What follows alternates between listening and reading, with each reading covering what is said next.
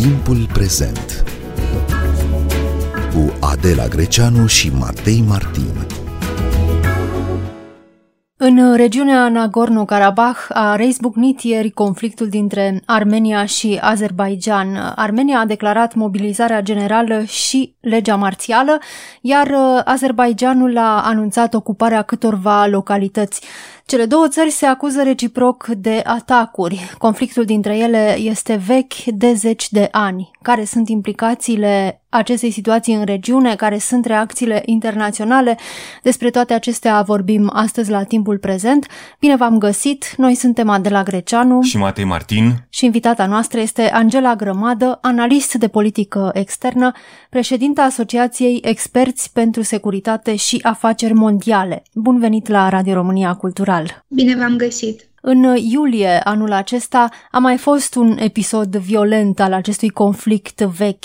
Ce se întâmplă, de fapt, în regiunea Nagorno-Karabakh? Ce a declanșat atacurile de acum, de o parte și de alta? În luna iulie 2020, atacurile, potrivit părții azere, ar fi venit din partea Armeniei, care a încercat să saboteze proiectele energetice pe care le-a dezvoltat uh, Azerbaijanul în regiune, proiecte energetice în care este implicată și uh, Turcia și la câteva sute de kilometri de conducta care este inclusă în proiectul TANAP au fost înregistrate acele atacuri. Acum, cum este de așteptat în asemenea situații, uh, de foarte multe ori nu putem să identificăm uh, cu o precizie de 100% inițiatorul acestor uh, atacuri, pentru că asemenea încercări au existat de-a lungul celor 30 de ani, aproape 30 de ani de independență și a Armeniei și a Azerbaijanului, de când s-a destrămat Uniunea Sovietică, părțile au trecut prin situații similare. Totuși există o mică diferență față de ceea ce s-a întâmplat anterior și aici trebuie să explicăm câteva uh, lucruri.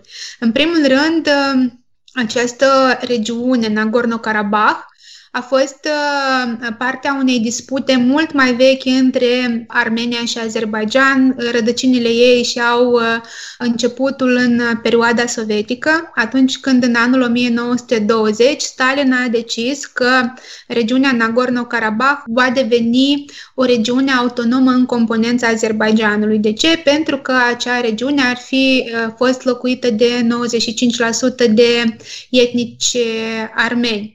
Atât timp cât a existat uh, Uniunea Sovietică, uh, nici partea azeră și nici partea armeană nu au reușit să revină asupra acestei discuții. Părțile au reușit să reia discuțiile abia în uh, 1988. De fapt, nu au fost discuții, dar mai mult o decizie unilaterală din partea conducătorilor acestei regiuni, Nagorno-Karabakh, uh, de a vota prin propriul legislativ, un legislativ local, uh, independența și, și suveranitatea regiunii Nagorno-Karabakh, pe care ei o mai numesc Arțah.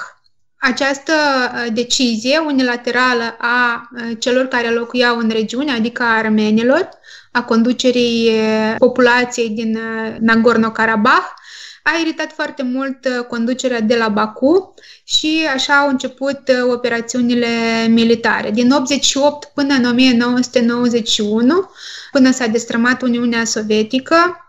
A fost așa mai mult un război de gherilă, un fel de război al, al partizanilor. În 1991 până în 1994 a existat acea parte activă a războiului care uh, s-a soldat cu foarte multe pierderi de vieți omenești și cu foarte, foarte mulți refugiați. Asta pe lângă impactul social-economic asupra celor două țări implicate în această dispută. Rusia a fost de partea Armeniei și așa Uh, Rusia a și reușit să își mențină baza militară ca un protector al Armeniei și a ceea ce se întâmpla în regiunea Nagorno-Karabakh, iar Azerbaijanul a primit de-a lungul timpului susținerea declarativă și nu numai declarativă a Turciei și altor uh, țări din, uh, din regiune. Asta înseamnă că există nu doar o dispută între cele două state care sunt implicate în conflict, dar există și discuții destul de sensibile între partenerii celor două țări. Aici avem în vedere Rusia și Turcia. În aprilie 2016, noi am fost martorii unei noi escaladări a conflictului pentru că din 94 și până în prezent conflictul din Nagorno-Karabakh este considerat a fi unul înghețat. Ei, în 2016, în aprilie, am avut parte de cel război de patru zile, care a fost oprit doar prin implicarea foarte vehementă a partenerilor celor două țări și aici avem în vedere grupul de la Minsk, care se ocupă de soluționarea acestui conflict și în care intră Federația Rusă, Statele Unite ale Americii și, și Franța. Și ei sunt practic mediatorii la care apelează de foarte multe ori cele două țări.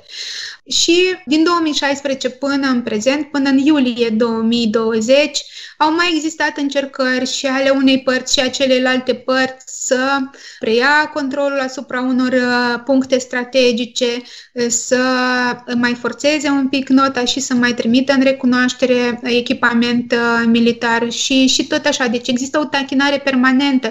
Practic, locuitorii din, din acea regiune s-au obișnuit cu astfel de încercări ale oponenților de a păși acele linii roșii care au fost impuse de către status quo, votat sau decis în anul 1994. Bun, teritoriul e recunoscut de comunitatea internațională ca aparținând Azerbaijanului, dar este ocupat efectiv de trupe uh, paramilitare armene, susținute de armata Armeniei. E un teritoriu muntos uh, într-o zonă oarecum deșertică. Ce e miza în acel teritoriu? De ce este apărat cu atâta încrâncenare de ambele părți? În primul rând este strategic uh, să controlezi mai multe puncte strategice din acel teritoriu.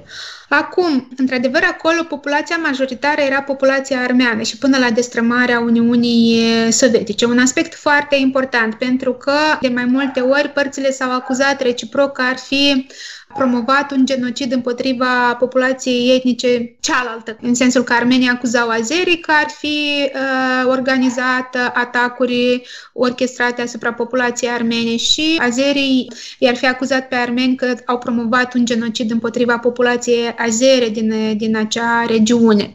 În al doilea rând, din punct de vedere economic, zona nu este una care să poată fi valorificată maxim. E într-adevăr o zonă muntoasă, sunt dealuri foarte multe și propice doar pentru agricultură sau pentru producerea de vinuri. Dar, cum am spus, este o zonă strategică între Armenia și Azerbaijan la frontiera cu Iranul. În al treilea rând, și asta cred că este probabil unul dintre aspectele cele mai importante de luat în considerare atunci când se face analiză, e faptul că atât uh, partide politice din Armenia cât și forțe politice din Azerbaijan au folosit acest uh, conflict de, de mai multe ori pentru a-și argumenta anumite decizii de politică internă sau pentru a-și argumenta rămânerea la, uh, la guvernare și inacțiunea în anumite momente. Inacțiunea adică să nu avanseze prea mult cu, cu reforme, reforme care se referă la democrație, adică drepturile omului, funcționarea instituțiilor publice. O să vă dau uh, câteva exemple. Am făcut acum câțiva ani o evaluare, mai degrabă spus, și cercetare în același timp, pentru că am făcut și interviuri de cercetare în, în Armenia pe acel subiect și am încercat să văd în platformele electorale ale partidelor din, din Armenia cât de mult a fost folosit conflictul din Nagorno-Karabakh pentru ca să Uh, fie incluse în platformele electorale, în, uh, în obiectivele electorale, cât de mult a fost folosit războiul de patru zile din 2016 în alegerile parlamentare din 2017 și cercetarea e și destul de interesantă în sensul că niciunul dintre actorii politici angajați în acea competiție electorală nu au omis acest lucru, doar că unii dintre ei erau mult mai radicali, alții dintre ei erau mult mai domoli și încercau cumva să promoveze niște măsuri diplomatice. Printre cei mai radicali erau acele forțe politice extraparlamentare, care astfel încercau să depășească pragul electoral și erau forțe politice care în 2016 pledaseră foarte mult împotriva fostului partid, partid de guvernare. Pe când partidul aflat la guvernare, cel condus de Serge Sarkisian, spunea întotdeauna că trebuie să fim mult mai domuliți, trebuie să păstrăm acest status quo pe care îl avem acum, că altfel dacă încercăm să mizăm pe trupe, să mizăm pe o soluție care să includă armată și echipament militar, s-ar putea să trecem prin aceleași evenimente prin care trece Ucraina. Deci întotdeauna era dată Ucraina și Revoluția Portocalie din Ucraina drept exemplu de a nu fi urmat pentru Armenia.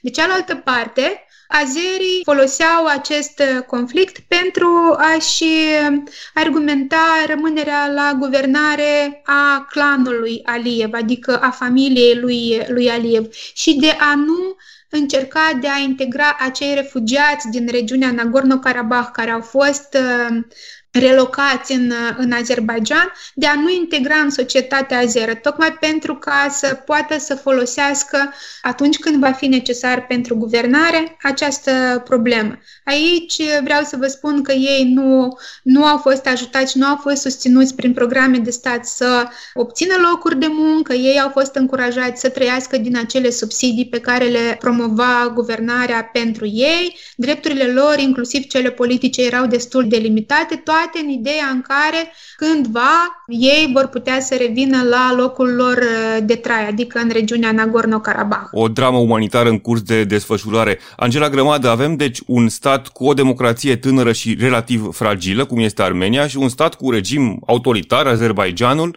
care se confruntă pe acest teritoriu, Nagorno-Karabakh, au liderii maturitatea necesară pentru a găsi o soluție pentru oprirea conflictului, măcar pentru înghețarea temporară a conflictului? Din păcate, în acest moment am încercat să, să mă uit pe reacțiile mai multor părți implicate și, din păcate, în acest moment eu nu văd ca acest conflict să aibă soarta celui din sau această escaladare să aibă soarta aceleiași escaladări care s-a întâmplat în aprilie 2016. În aprilie 2016, armata armeană a cucerit mai multe puncte strategice și nu a fost anunțat acest lucru din prima populație armene. Deci, practic, a înaintat armata, dar autoritățile au fost somate să recunoască acest lucru public doar după ce au intervenit jurnaliștii cu mai multă informație despre ceea ce se întâmplă în, în regiunea Nagorno-Karabakh. De această dată, cei care au avansat sunt azerii, pentru că ați menționat la începutul acestei discuții acele localități care au fost practic deocupate de către armata azeră, șapte la număr, da, localități, nu foarte mari, poate nesemnificative ca număr al populației, dar foarte importante din punct de vedere strategic. Și majoritatea experților care sunt atenți la ceea ce se întâmplă în Caucazul de, de Sud, mai ales uh, monitorizează uh, anume conflictul din Nagorno-Karabakh, susțin că pentru azeri uh, având acest elan oferit de reușita în ghilimele, succesul zilei de ieri, va fi foarte greu să se oprească aici. Asta înseamnă că ei vor continua să înainteze înspre interiorul uh, regiunii Nagorno-Karabakh, adică Artsakh, cum îl numesc, uh, cum îl numesc armenii. Și tot acești experți care sunt atenți mult mai mult la detaliile pe care le analizează, susțin că greșeala opiniei publice internaționale a fost să acorde prea puțină atenție evenimentelor care s-au întâmplat în iulie 2020. Asta înseamnă că nu au fost atât de mult implicați membrii acelui grup de discuții de la, de la Minsk, cei care s-au ocupat de medierea acestui conflict, fiind preocupați de alte probleme, cele provocate de pandemie și nu numai. Sunt mult mai multe probleme cu care se confruntă atât Franța cât și Federația Rusă, dar și Statele Unite ale Americii și atunci cumva partea azeră a simțit uh, că avantajele ar fi, ar fi de partea ei. De cealaltă parte, nici Nicol Pașinean, liderul nou al Armeniei, cel care a venit la guvernare în 2018 în urma unei revoluții de catifea, nu pare să fie mai puțin rigid în ceea ce privește independența și suveranitatea regiunii Nagorno-Karabakh, adică ea să fie soluționată această problemă în favoarea Azerbaijanului, adică respectând integritatea teritorială recunoscută de către comunitatea internațională a Azerbaijanului. Practic, ceea ce credeau azerii că vor primi în Armenia, adică un lider mult mai docil, mult mai eh, orientat spre eh, o negociere diplomatică a conflictului, eh, s-a dovedit a fi incorrect ca și tactică pe care și-ar fi dorit-o ei a fi aplicată în această situație. Bun, și în acest caz este mai utilă mm, o discuție în alt format decât cel clasic de la Minsk? E utilă o discuție la nivel regional, mai mic? Eu cred că regional nu poate fi vorba de o discuție directă între Armenia și Azerbaijan fără implicarea marilor puteri. S-au făcut deja mai multe demersuri atât de către societatea civilă, dar și de uh, lideri unor foruri internaționale pentru a calma spiritele, pentru a domoli aceste intervenții militare de ambele părți și de a asoma liderii celor două țări să recurgă într-adevăr la platformele internaționale de soluționare a unor asemenea conflicte. Se pare că uh, liderul azer, Ilham Aliyev, ar fi trimis deja către ONU o scrisoare oficială în care îndeamnă partenerii occidentali să ia poziție împotriva Armeniei. De cealaltă parte, armenii fac apel atât la OSCE cât și la Consiliul Europei, dar nu numai, pentru ca să se impună anumite presiune împotriva conducerii de la Baku. Deci, practic, acest conflict nu poate fi soluționat doar prin Uh, implicarea unui număr redus de parteneri, pentru că deja există Turcia care a declarat că va susține Azerbaijanul uh, uh, militar și nu numai. Există Rusia care încearcă să își propună serviciile de mediere în cadrul acestui conflict și mizează pe, pe capabilitățile ei diplomatice și nu numai prin Ministerul de, de Apărare al Federației Ruse, prin folosirea acelor canale de discuții, să aducă cele două părți în cadrul unei discuții, în cadrul unui for internațional. Angela Grămadă, în ce măsură are și o componentă etnică acest conflict dintre Armenia și Azerbaijan?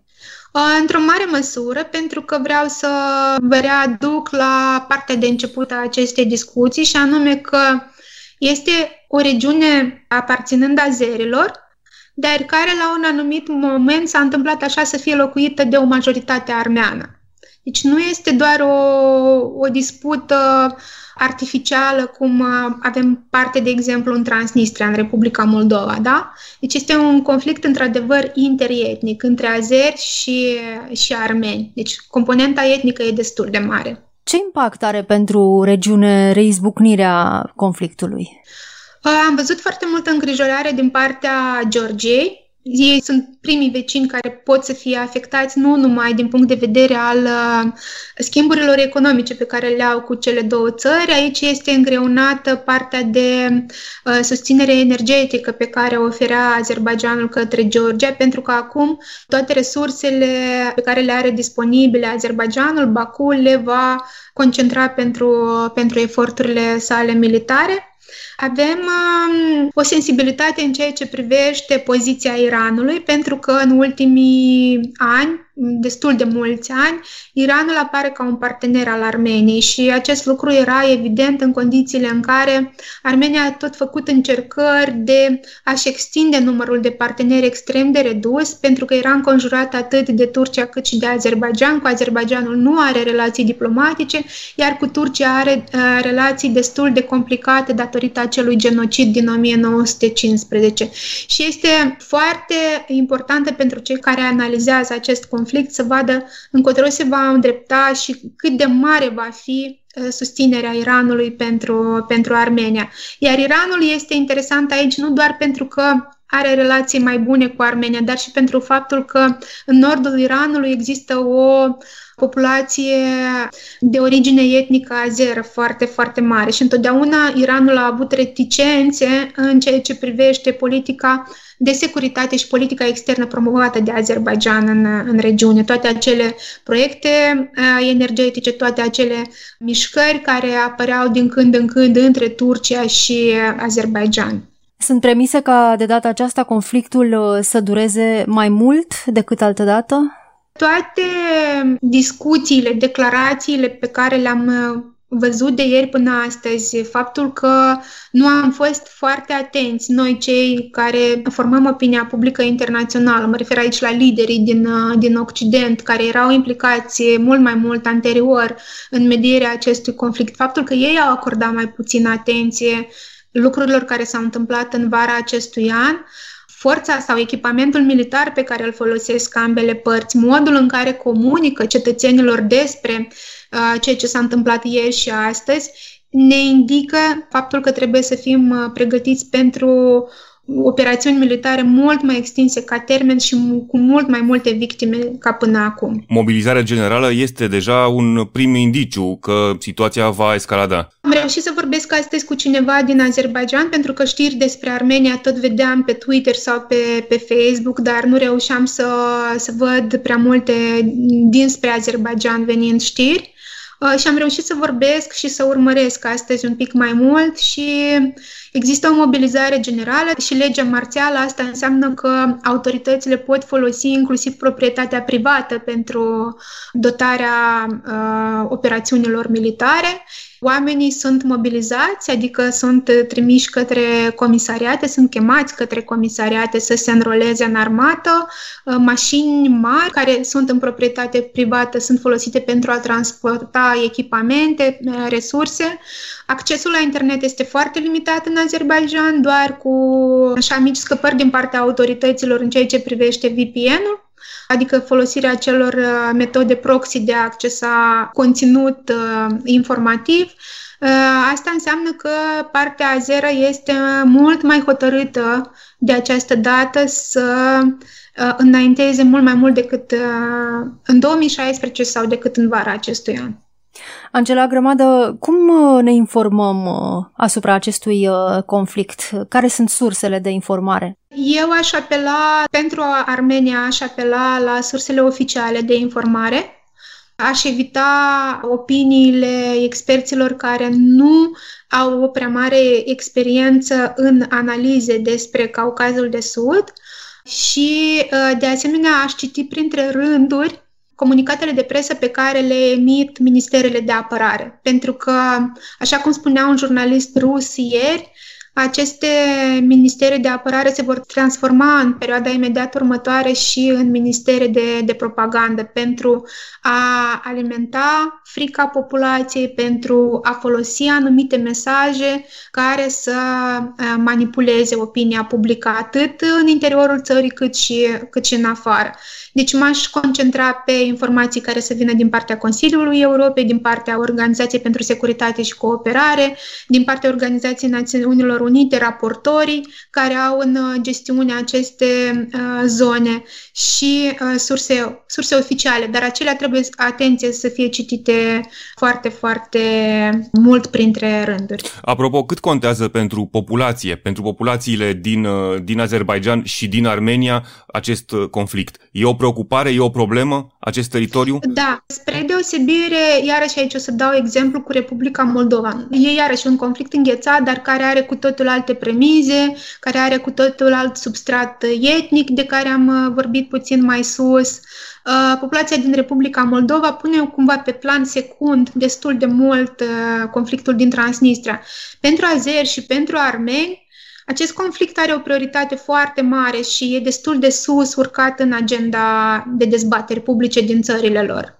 Cum reflectă presa internațională situația de acum din Nagorno-Karabakh? Am văzut destul de multă precauție din partea presei rusești, uh, pentru că se pare că nu doar uh, opinia publică internațională a fost luată cumva prin surprindere de escaladarea operațiunilor uh, ieri, dar și mulți jurnaliști ruși nu s-au așteptat, mai ales că toată presa din Rusia era concentrată pe Habarovsk, adică protestele din Habarovsk sau pe ceea ce se întâmplă în Belarus. De asemenea, am văzut și foarte multă presă internațională din, din Occident care încearcă să identifice rolul Turciei în acest conflict. De ce Rusia și Turcia și-ar dori să se poziționeze mult mai activ anume acum în acest, în acest conflict, încearcă să decripteze care sunt interesele partenerilor uh, consacrați ai celor două părți, în, în regiune. Unii presupun că e vorba despre Turcia care încearcă să promoveze mai mult interesele sale economice și energetice. Uh, alții stau și privesc la reacția Federației Ruse care și-a propus deja serviciile de mediere, toate canalele sale diplomatice și încearcă cumva să evite o escaladare și mai mare a conflictului. Deci mm, există destul de multă îngrijorare și, și în, în afara Armeniei și Azerbaijanului. Angela Grămadă, mulțumim uh, pentru interviu și pentru aceste precizări. Noi suntem Adela Greceanu și Matei Martin. Ne găsiți uh, și pe platformele de podcast. Abonați-vă la Timpul Prezent pe Podchaser, Podcast Addict și Spotify. Cu bine, pe curând! Pe mâine!